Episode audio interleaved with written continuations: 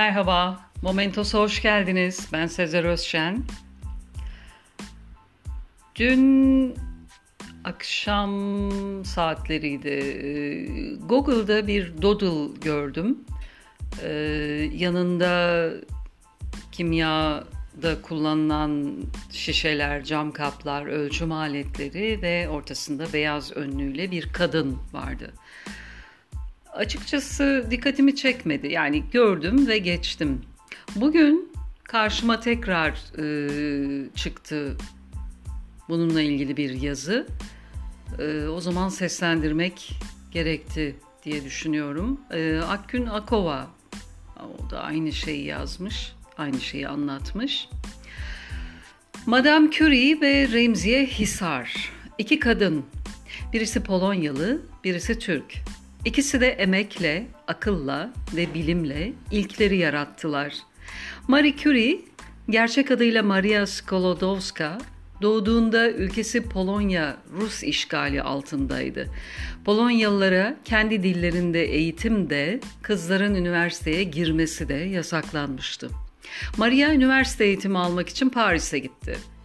Polonya'nın bağımsızlığına kavuşmasından bir yıl sonra Mustafa Kemal Atatürk Kurtuluş Savaşımızı başlattı ve zaferle birlikte Türkiye Cumhuriyeti doğdu.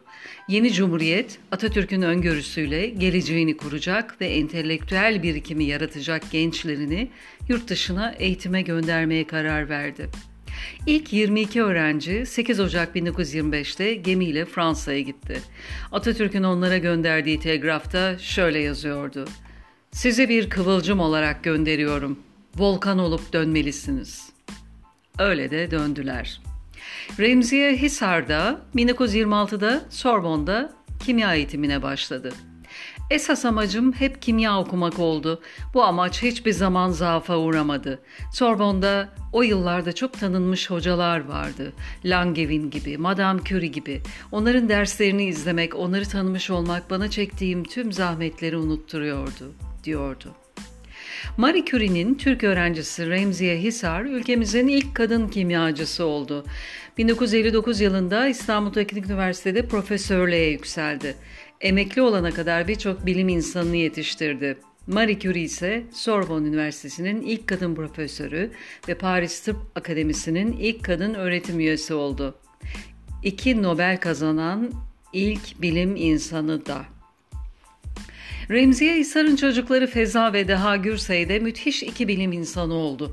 Yıllarca birçok yerde onları anlattım. Bu kez anmamın nedeni Google'ın Remziye Hisar'ı Doodle yapması oldu. Bu aydınlık kadını, evlatlarını ve yetiştirdiği bilim insanlarına değerlerini bizler verseydik ve hep yaşatsaydık anılarını. Onları unuttuğumuz, hatta çoğumuzun hiç tanımadığı içindir bugünkü halimiz.'' Çok haklı. Biz kendi değerlerimizi pek bilmiyoruz. Bir Sabiha Gökçen vardır. İlk uçan kadın, uçak kullanan kadın olarak. Onu e, daha ön plana almışızdır belki. Diğerleri hep geri planda kalmıştır. Oysa onları tek tek tanıtsak, özellikle kadın karakterleri, do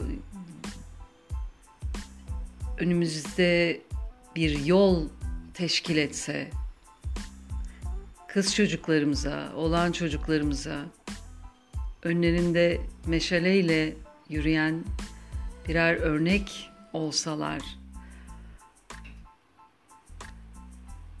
İnşallah diyoruz.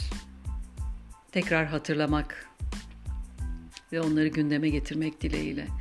Bugünkü yayınımız bu kadar. Dinlediğiniz için teşekkürler. Hoşçakalın. Momentos'ta kalın.